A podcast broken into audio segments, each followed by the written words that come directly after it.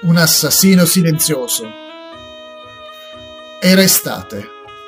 Una famiglia composta da tre persone partì tutta felice per un viaggio, portando con sé la roulotte da campeggio di 13 piedi, circa 3,962 metri.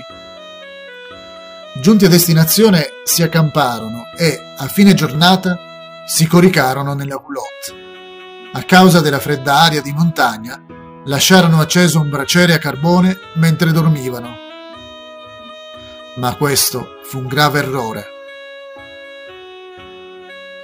Anche se sul tetto ci fosse un'apertura e avessero lasciato aperto una finestra per la ventilazione, il monossido di carbonio si accumulò.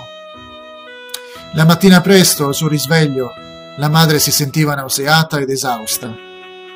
Quando andò a svegliare la sua figlioletta di 12 anni, rimase scioccata nello scoprire che era morta il monossido di carbonio, un assassino silenzioso, era all'opera.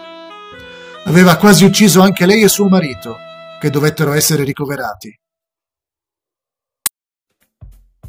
Sembrerà strano, ma molti non si rendono conto che il carbone acceso può uccidere anche chi soggiorna in una stanza ventilata. Visto che si tratta di un gas inodore invisibile, è difficile riconoscere il pericolo. E questo pericolo riguarda anche le automobili.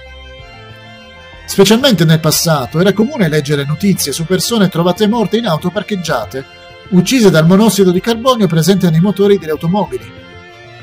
Molti casi riguardavano automobilisti morti nei parcheggi dell'aeroporto dove si scaldavano accendendo il motore dell'auto mentre aspettavano qualcuno. Altri casi erano riscontrati nei drive-in, durante la proiezione di un film, quando il motore dell'auto veniva utilizzato per riscaldare. Il monossido di carbonio si forma dalla combustione di qualsiasi sostanza che contenga carbonio. La benzina utilizzata per far funzionare le automobili, il carburante utilizzato per il riscaldamento delle case e persino il tabacco dei sigari e delle sigarette, quando vengono bruciati, emettono monossido di carbonio. Ecco perché è essenziale un'abbondante ventilazione. Secondo un rapporto del Servizio Sanitario Pubblico degli Stati Uniti, condotto dal dottor Daniel Hall, si sono riscontrati livelli di monossido di carbonio sorprendentemente alti nelle stanze piene di fumo di tabacco. Pertanto, i fumatori danneggiano sia la propria salute che quella degli altri. Quando qualcuno respira con monossido di carbonio, la capacità del sangue di trasportare ossigeno dai polmoni ai tessuti del corpo è seriamente compromessa. L'emoglobina contenuta nel sangue attira 100 volte più monossido di carbonio che ossigeno. Di conseguenza, i tessuti del corpo si ritrovano poveri di ossigeno, il corpo sperimenta una perdita di energia e avviene un arresto delle capacità mentali e fisiche.